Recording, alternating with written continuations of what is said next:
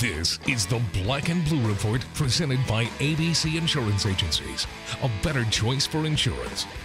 Now, from Studio B, or wherever the Saints or Pelicans might be, here's Sean Kelly. Black and Blue Report is back from Studio B here on this Wednesday. Uh, happy holidays, everybody. Hope everybody had a great Christmas and a Hanukkah that is, I think, now complete. So we're back in kind of regular mode. Yeah, sort of. Stop it. I've been eating like you wouldn't believe. And I don't see that ending until the end of the week. I need to hit the gym. Today, though, in Studio B. Back in here for the first time in a long time. Good to be with you. I'm Sean Kelly. Got Saints, NFL, and Pelicans talk for you today. We kind of get things really flying on this Wednesday. Obviously, the Saints are gearing up for their uh, regular season finale and a shot at the division this weekend against Tampa Bay. We'll talk with Mike Garafolo from the NFL Network about the Saints, their final regular season game, their two rookie stars, and the playoff picture as it uh, is set to finally get cleaned up, finished up, buttoned up this weekend across the NFL. And the Pelicans are back home tonight to start a three game homestand. It's a busy week for the Pels. They play tonight against Brooklyn, Friday against Dallas, and Saturday against the New York Knicks. And so good to be home all week, but also ready to go here after two straight wins to end the most recent road trip. I got a good feeling, and we kind of had a little mini All Star break there. The Pelicans have not played uh, since the weekend, so uh, this is a nice little break for a team that hopes to finish out the month the right way. And if they do that, they're going to be in good shape. Several games over 500, and then get set for a busy January. David Wesley stops by today. It's a Wesley Wednesday. We'll do it in studio today as uh, Dub is getting ready for his broadcast tonight on Fox Sports New Orleans. We're uh, going to get his thoughts on this recent road trip and, of course, this homestand that starts tonight. So, plenty, plenty to go. Hope uh, you're faring the weather okay wherever you are. I know that a lot of our listeners to this podcast are scattered across the country, and when you look at the national weather map right now, ooh, and not so much a good thing here in the South either. It's just kind of a gross day. So, good day for a podcast, good day for lots of good conversation.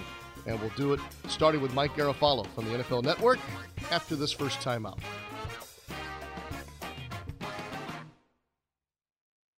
In 1907, Dixie Beer was a balanced, refreshing lager, brewed with love and top quality ingredients. It would grow to become something that connected us the neighborhood beer of every New Orleans neighborhood. And now, Dixie is back to that 1907 recipe original and reinvented, just like its hometown. Visit DixieBeer.com to learn more, and always drink Dixie responsibly. Dixie Brewing Company, New Orleans, Louisiana. What is big? Big is Jrue Holiday, red hot from the perimeter and ice at the foul line. Big as DeMarcus Cousins, a 6'11 defensive flamethrower that vaporizes man on man coverage. Big as Anthony Davis, a laser guided missile of athleticism aimed at the rim. Come see the Pels do battle against the Brooklyn Nets Wednesday, December 27th at the Smoothie King Center. Visit Pelicans.com for tickets. New Orleans Pelicans. Do it big. We call it No Appointment Radio. You're listening to the Black and Blue Report. Welcome back. Our Saints and NFL conversation today is with Mike Garafolo, the uh, reporter from NFL Network. He's been with us before. It's been a while, but we're so pleased to have him back, and the timing is just right as we are entering the final weekend of the NFL's regular season. Mike, I don't know how you're getting through the last week with all the weather situations around the country, but we're glad to have you and hope you're doing all right. Yeah, hanging in there. It's a little chilly here in uh, Jersey as I make my way down to uh, to Baltimore for the day to check in on the Ravens. It's, I mean, we're we're talking highs in the 20s all week long uh, here in Jersey, and you, as you go further north up to places like Boston, it gets even colder. No doubt, it's crazy. Heck, it's even nasty and wet and cold by our standards down here in the Gulf South. Hey, Mike, I do I did want to really talk more NFC than anything else, but since you're going to Baltimore today, man, is that is that the most undertold story of the AFC right now? The Ravens and their situation. I mean, I guess it is, but uh, you know, a lot of the, uh, things that have happened here is you get so much focus on some of the, some of the. I mean, there's been so much to talk about with New England and Pittsburgh and uh, even Jacksonville has become a hot topic. So a lot of these other teams that are kind of just hanging on and fighting for dear life have been under the radar. But as we get into this final week and a lot of stuff is already settled uh, in that AFC, you're going to be uh, hearing more about the Ravens. And, and I listen, I've been saying that that's a team that just kind of hanging around there. They haven't been doing, you know, middle of the season. They, they they were playing really good defense, but offensively they weren't really doing things. Uh, they weren't doing any one particular thing great. And and all of a sudden they kind of came together against that uh, against the Lions a couple of weeks ago, and you said, all right, looks like it might be a typical Raven season. And by that I mean one where they they really start off sluggish and start playing their best football when it matters the most. And, and if you're looking for a team that's not going to be intimidated going into New England in January, it's going to be this team because they've gone in there before. They've beat them. I, I mean, look, a lot of the faces have changed, but you've got guys like Terrell Suggs down there who've been telling some of these younger guys, look, this is this, this is how it happens. This is what we've done before. This is how you can do it. And they, they start to believe that stuff. So uh, this is a dangerous team for sure. No doubt. No doubt. Hey, we'll circle back to the AFC in a moment. NFC wise, what are the things that intrigue you the most here entering the final weekend of play? Well, I, you know, you, you know who's kind of getting in here, but but there's just so much in flux, and uh, you know, the Saints in particular can go anywhere from what, uh, you know, three down to the down to the five. If if I'm not, well, are they still alive for the two? Right? They're not alive for the Got two, them. but they could move to no, the three. To three. Yeah. And they could go all the way down to five. I think is their is their floor, right? Yes. Yes. So I you, you got these intriguing matchups here that that you know are they are they going to wind up? I'm actually looking forward to the to the second round. You know, I'm I'm looking for you know uh, who's going to get Philly because to me that's the vulnerable team after you saw it uh, on on Monday night and. You know, I, I think Nick Foles is not going to be as bad in the postseason as we saw against the Raiders, but I don't think he's going to be as good as you saw against the Giants. So I put him somewhere in between, and, and that makes this team vulnerable. That makes this team beatable and a team that can rush the passer, a team that could bring, let's say, Cam Jordan and put him in, in his face and uh, have stout guys in the middle like Sheldon Rankins could really create problems for this uh, Philadelphia Eagles team. Yeah, it's interesting. And, you know, by the way, the last playoff win for the Saints was at Philadelphia. So I don't think the venue yeah, is. I covered that game. Yes, I, you did. that, Eagle, that Eagles team never got going that day. Uh, and they were just a hair off here and there. And uh, the Saints came in there and played physical football. I mean, I did, look, it's a team that and I expect it this year is not going to play like a dome team because they're not like a, a dome team. They are a physical team. Uh, they can run the ball. That running game's going to travel. Certainly, nobody wants to see the Saints, even if it's not in the Superdome uh, this this offseason, this postseason. Interesting. I, I'm assuming you think that they win the division this weekend over Tampa Bay, uh, but yet again, Mike, Tampa Bay hasn't exactly rolled over yet here either, have they? No, they haven't, and they still have talent. Um, you know, they, they still have guys that are playing for pride there. So you you never know, and and certainly with Jameis Winston, uh, he he's got to he's got to put something together going into the off season here. So that that makes him. I, I am I am extremely disappointed in the Tampa Bay Buccaneers. I really thought that A to D this was going to be an incredibly strong division. Uh, I I I really thought Tampa was going to be able to put it together. I, I, I'm mad at myself because a lot of times the teams that make that, that make the splashes in the off season and the signings, like let's say DeSean Jackson, and they spend a ton of money, are the teams that uh, aren't able to put it together. So I probably should have seen that one coming. Uh, but I really thought that they had a, a balanced roster, talent across the board, a great defensive coordinator, uh, and, and veteran leadership. Boy, was I wrong about that team. I really was. Is this Dirk Koetter's last game with Tampa Bay? I believe so. Truly believe so. Uh, and I, I could see further changes too. I could see uh, uh, changes all the way up to general manager uh, Jason Licht, and uh, you know, I, I still don't know why they fired Lovie Smith. I mean, I, I don't know what the rush was to get uh, Dirk Koetter in that job. I gather that there were, you know, they, they went in and asked Licht the ownership did, and asked Licht from what I was told, you know, kind of to assess things and you know, he assessed the roster and said, look, I feel like we've got talent and, and, and just haven't been able to break through in certain areas. And ownership flipped that around and said, okay, we're going to, we're going to fire the coach now. So I, I don't, you know, there, there had been some talk was, was Licht trying to pull a power play. I don't get that that was the sense. I think ownership made that call on its own, but uh, with some feedback from Licht. Now, I just, I, at the time I didn't get it. Right now I don't get it. That's not to say that Lovie Smith's on the verge of winning a national championship at Illinois or anything, yeah. but I just, I, I didn't get that one. I thought that they were at least moving in the right direction with Lovie Smith.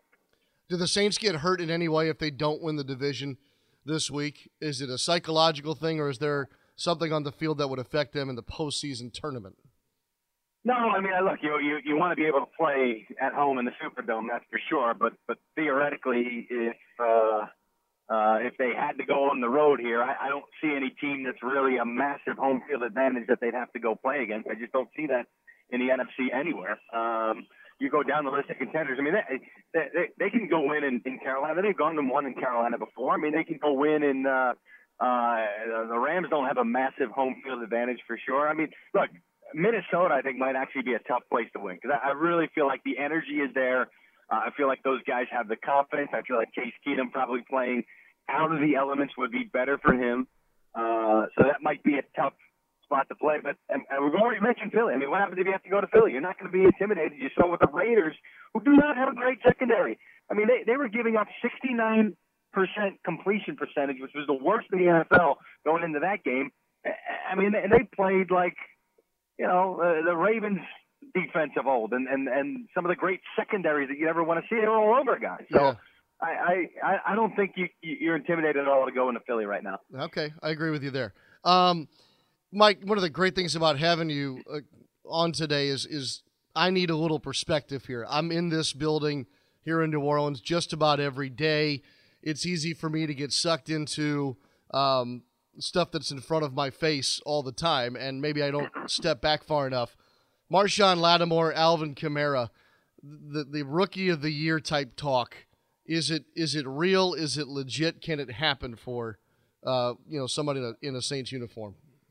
I don't see how it doesn't happen for for Kamara. I mean, um, the, the numbers are are I, he's as balanced a rookie running back as we've ever seen. I mean, you you look at some of the numbers that he's been able to put up. I mean, there, there have been guys that have rushed for way more yardage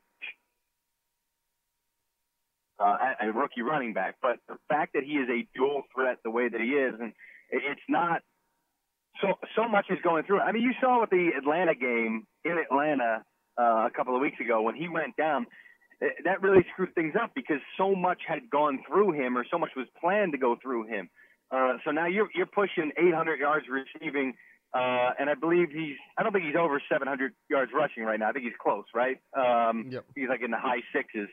Uh, it, it, the, the best rookie running back season ever. I was looking at this would have been 800 and 800. Doesn't look like he's going to get there, uh, but he's pushing that. So this is this is one of the better uh, rookie balanced running back seasons we ever seen. And, and Marshon Lattimore, uh, the thing that's impressing me with with Lattimore is his recognition, uh, his ability to make plays on the ball. I'm blanking on when it was. There was an interception uh, a couple of games ago. May have been against Atlanta. I'm, I'm blanking, but he the way that he read the receiver, he had his back to the quarterback and was able to turn around because he was reading his keys on the wide receiver, spin around, make the play uh, and, and intercept the ball there. That, that's veteran type stuff. You don't usually see that. I mean, I, for a guy to cover or to take a chance and make a play on a ball, let's say like Marcus Peters, that kind of guy who did that early in his career, fine. But for him to be reading the keys the way he is right now and playing as well as he has, it's ridiculous. I, to, to me, he's the he's the defensive rookie of the year. It's interesting. I, I think that all of us had high expectations for Marshon as the 11th overall pick, but I don't think anybody could have predicted this and his impact upon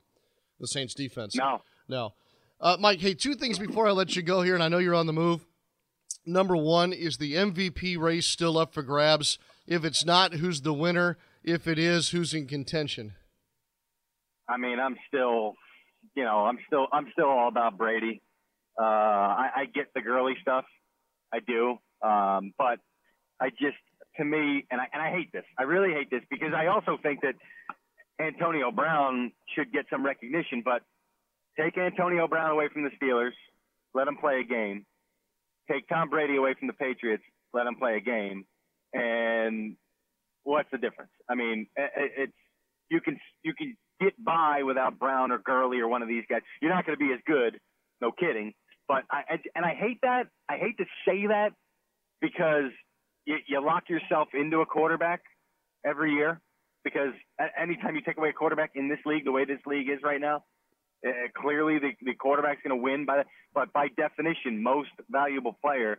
I mean, I've, I've got to go Brady for what they were able to do. And, and, anybody early in the season that was talking about, especially after week one, oh Brady looks 40 all of a sudden. Oh, I, I, you got to be kidding me. Guy looks as good as ever. So you lean toward the most valuable as opposed to the most outstanding uh, definition. I, I do, and, and you know what? If if we called it most outstanding, then yes, then that would change.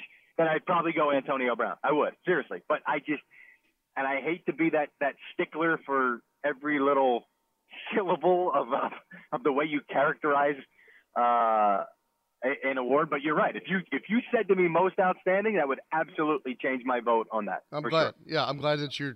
I mean, uh, to me, we're in the same boat on this deal. It's two clear definitions, uh, and th- yep. we just happen to call this one most valuable player.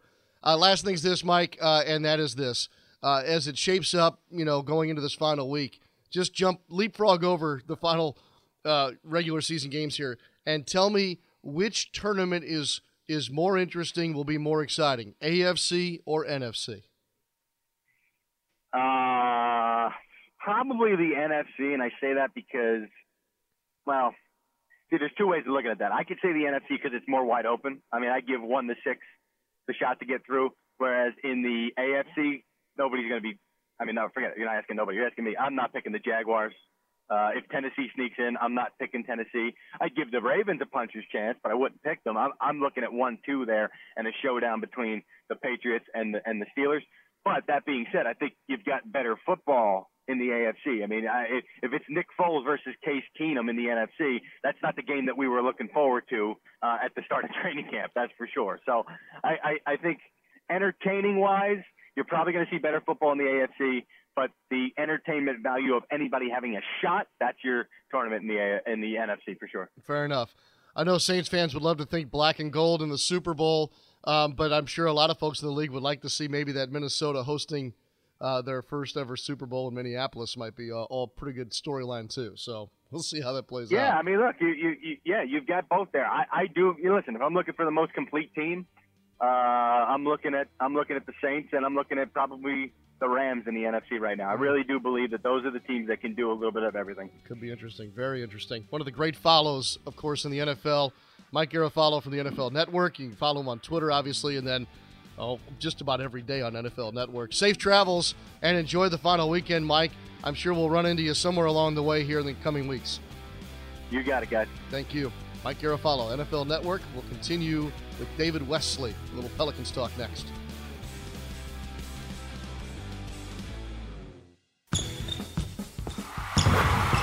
Boom! Now, Uber takes you couch to courtside at the tap of a button. Heading to a Pelicans game? Uber helps you pass on the parking and focus on the fun.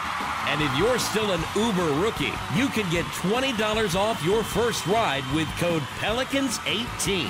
Uber, a proud partner of your New Orleans Pelicans. This Pelican season, the entire family can do it big with the Pierre's Party Pack presented by Cheetos Popcorn. Pelican's ticket packages are available for select home games and include three or more tickets, combo meals, Cheetos Popcorn, and an on court free throw experience with Pierre the Pelican, all for as low as $54. The next Pierre's Party Pack night is December 29th against the Dallas Mavericks. For more information and to plan your next big night out with the gang, visit pelicans.com today. It's Pelicans game day. This is the Black and Blue Report. An in studio visit today from David Wesley. At home, nonetheless. No coffee shop. You're going smoothie today, aren't you? I am going smoothie. I'm, I'm trying to uh, take some of this weight off. I've been told that I, you know, I'm a little chunky in my pictures, and and I'm getting ready for my new picture um, by getting in the gym and drinking smoothies so I can be skinnier. I have a better solution for you. What's that? Come stand next to me. You'll immediately be no, more slim. No, no, we'll have none of that. Yes. That was an outsider who who criticized my chunkiness in my pictures. I'm offended. Honest talk during the holidays. Huh? Yes, yes, yes, And I ate like I'm fat. Oh, oh my goodness. I have. By the way, it's a Wesley Wednesday, and David Wesley, Studio B for the Black and Blue Report. Pelicans start a homestand tonight. More on that in a moment. Um, I have eaten everything, mm-hmm. and I and I find here's the dangerous thing. Every time I go to the crab dip or the extra serving of mashed potatoes or whatever, I go, oh, it's Christmas. It's the yes, holidays. yes. It's the hol- why not? It's the holidays. At some point, that has to end. I, I think I've uh, stepped back. Hopefully, You? Uh, yeah. It's Okay.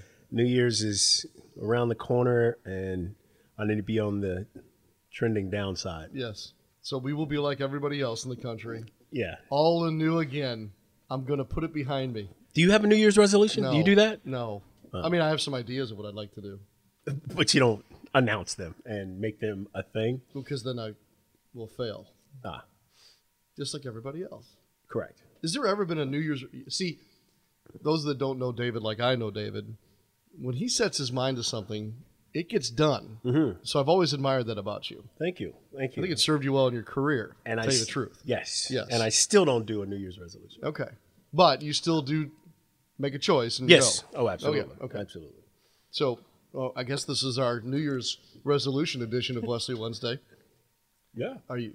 Do you have something in mind? You said you don't make a resolution, but yet No, No? I you, you know my my goal this year is not to balloon up to 235, which I do every year, and then over the summer I get you know get back down and close to fighting weight, and then season starts and I sit around and and eat and eat And drink. game prep, and Yes. get odd times and travel and everything else. So yeah, okay. late night eating, all that. So this year was, and I guess, uh, you know, all year I've been saying, okay, we're not going to get up that high. We're going to keep it civilized. See, my friends, even pro athletes have the same struggles that we do. yes, indeed, because I I like to eat.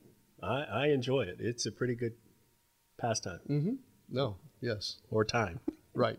And then you throw a couple cocktails on top of that. Uh, yes. okay, we've totally digressed. Yes. Yes, It- are we supposed to be talking basketball or not? We should. Okay, let's do it. we're back home, and the Pelicans are home tonight against the Brooklyn Nets. First of three this week. A chance to end the calendar year on a nice run after two wins on the road last week. So since the last Wesley Wednesday, I'm pretty sure it's two and zero, right? Yes. Yes. Yeah. And after what we saw in Washington last Tuesday night, I wasn't so sure that we would have two wins to talk about coming into today. I wasn't either, and certainly they caught teams at the right time. Uh, they played well. I, I thought they had a lot more energy in their back-to-back against Miami than I thought they might, um, and they found ways to get to get wins and nice blowout, relaxing kind of things. And all teams need that, but they have so much time between games. You wonder the last time they had three days off. Uh, I can't remember which team, but they got blasted. So, uh, and that team was coming off a back to back, just like Brooklyn's coming in off the back to back. That's right. I think it's Minnesota. It I want to say it was Minnesota. Yeah. Yeah, you so had it teed up and primed and ready to go, and you're face plant. yes, Yes. So, with that said, you're hoping, especially with this opportunity to have a five game win streak uh, and start moving in the right direction as far as creating some space between the 500 mark and wins. You would like to, to get, uh, and I've had somebody predict that the Pelicans would be 10 games over 500 by February 1st. That would be lovely. Not sure, not sure I see that. I'm not sure I see that stretch. Well, if you do this right this week, and none of these are layups, okay? Right. And we'll talk about why in just a second. If you do that though this week, you're four games under 500 to start January. Four games over. Over 500, Yes. right? So you basically would have to be what plus six through January Yes. to get to your 10 over. That'd be pretty unbelievable. it would be a great month. Great. It would be a yeah. But it's realistic. Yes. If you trip and fall in one of these this week, now you're talking about being seven over 500 for the month of January, and that's and see that's that's the thing about this team. That's the frustrating thing about this team. They're capable. There's no question that the the guys in the locker room can get that done. It's just the inconsistent in who's there from night to night, from quarter to quarter, that makes you have pause when you say 10 games over 500. Yes, I've looked at the schedule, I've counted it down. Who's going to be there for the month of January? good lead in because I wanted to talk to you about quarter to quarter. Mm-hmm. Again, you caught two opponents last week at the right time. Orlando's a wreck. Yes. Miami was beat up, although they did get Dragic back for the Saturday night game. But you had a wire to wire win on Friday, mm-hmm. And you played more consistently on Saturday against a better opponent than you have in the past. Are they making the turn past the wild swings, bad quarter, good quarter type play that has plagued them through the first two and a half months of the season? I- think those are good signs what they did in these last two games. It's hard to jump on the wagon, so to speak, because every time I get all warm and fuzzy and I'm saying, "All right, here we go." I mean, this is this is about to be the stretch. They always hold on. They always do something that that that gives you that pause. So, um, hope so. Uh, obviously, turnovers. If you're giving teams like Brooklyn extra opportunities and a ton of them, like 22 turnovers, they're going to be around. And this team, they didn't go away gracefully against San Antonio last night. They fought and fought and for a long time, you know, it was 64 64, I believe. And uh, then all of a sudden, San Antonio Does what they do. do- Yeah, exactly. The better teams they show what they can do, but uh, they're not going to go away. And we talked about it before we came on. Beat Washington twice in uh, five days, so they're capable Yes. and they play hard. So it gives them a chance. All right, so back to what we talked about at the start of the week here. Brooklyn tonight, Dallas Friday, Knicks on Saturday. All three winnable games. All three very dangerous teams who have shown they can beat anybody on any given night. And Dallas is in that conversation as far as being uh, world beater one night, doormat the next. Sure. So maybe you catch them all right again, but at the same time, if you take care of your business this week, these games should be wins to end the month. I, I agree. And they're at home. Uh, you're coming off of two wins. You have a little momentum if you want to count that being momentum, being there's a gang of days in between your last game and, and this one. So, uh, but focus. Do they have that? The leadership has to step up and say, yeah, two and one, this homestand is unacceptable. Three and zero is the only thing that that's okay. And um, and again, winnable games, but you have to come in focused. You have to go at them. Brooklyn, it's it's a really scary team because they're awful. If you watch them, they're awful, and they're right there. they're right there. They, they shooting threes, shooting bad shots, turning it over, but playing hard. Just you know, you're you're playing hard, but you're killing me, kind of thing. And sometimes if they get hot, they shoot the second most threes uh, average in the NBA. That team shoots the second most threes. My boy Quincy Acy shot 10 threes last night. He shoots 30% from the from three. I, I was amazed. And, and I'm talking about just they're going. They're going. They missed like their first five and hit their next eight out of 11. It was crazy. And they were right there with San Antonio. So watch out. I mean, you could blow this team out easily. You could also be in a dogfight. All right, tip the cap to their courage. Yes. Be like, be like somebody going up to uh, Fashion Week in New York and going, "I'm going to get me a model girlfriend." exactly. right. Yeah, hold Yeah, on. sh- slow down. But he's going. He's gonna going give it a hard. Yep. Yep. All right. Fair enough. Um, you've been fairly and openly critical of this team over our last several Wesley Wednesdays. Mm-hmm. Let me flip it on you this week. Okay. Give me something that you really like about this group heading into these three games. I I like the how their offense has started out in the beginning of the year, where it was just the AD cousin show to now second in the NBA or third in the NBA and a second in the NBA in assists uh, per night, which means they're moving the basketball.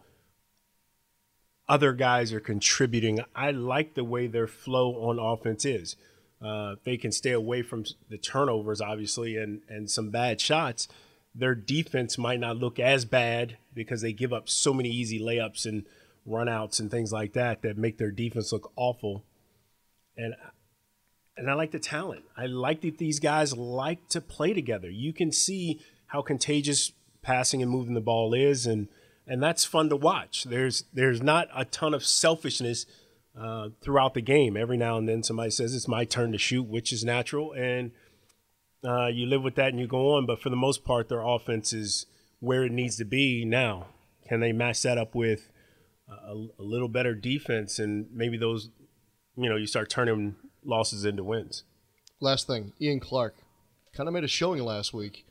Is uh, Ian Clark coming back to life, and what kind of an effect does that have for this basketball team? Well, over his last six or seven games, he's shooting a, a good percentage, which is not what you would say about him early in the season. He's he really struggled, but um, yes, you're starting to see his confidence grow, and confidence is huge in this game, and we all know that. Um, but you know, I asked him after the game after last game, did you know it was going to be that kind of night? He said, no, but I hit a couple of sh- I hit a couple of shots, and then it just kind of got going, um, which is important. I, every time he goes in the game since his struggles, I've been saying, just let him get one. Just let him get get him a layup. Find a way to get to the see the ball go in the basket so that he can start getting some of that confidence. And I think he's starting to make that turn. All right, good stuff. David Wesley, Joel Meyers, Jen Hale tonight. Fox Sports New Orleans started this I think, crucial homestand to set up January, obviously.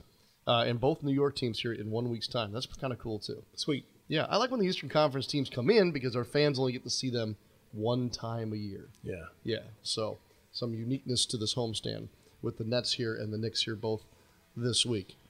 All right, my friend. Uh, it'll be 2018 when I next have you for Wesley Wednesday. That's almost sad.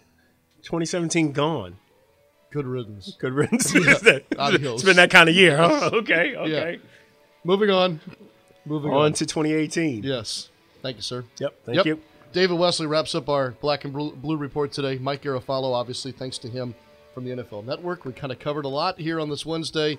We'll be back with you, I think, uh, with a Facebook Live version of this podcast to end the week. So keep your eyes open for that, both at NewOrleansSaints.com and Pelicans.com. So that'll do it for us. Um, stay dry. They just stay inside today. It's just awful outside. Or better yet, go out and be inside at the Smoothie King Center tonight. Tickets are available, by the way, for all three games in this homestand. You can call 504 525 Hoop or visit pelicans.com. Make sure you check out to make sure that you're taking advantage of the best special as well. We always get that Pierre's Party Pack, and there's a guys' night out coming up next month uh, that you want to take advantage of as well. All that, of course, again at pelicans.com. And of course, our ongoing Saints coverage at NewOrleansSaints.com. Obviously, a huge week, a chance to win your first division title since 2011. So, here we go. Giddy up. Mm-hmm. Thanks, gang. Thanks for being with us. We'll see you next time. I'm Sean Kelly.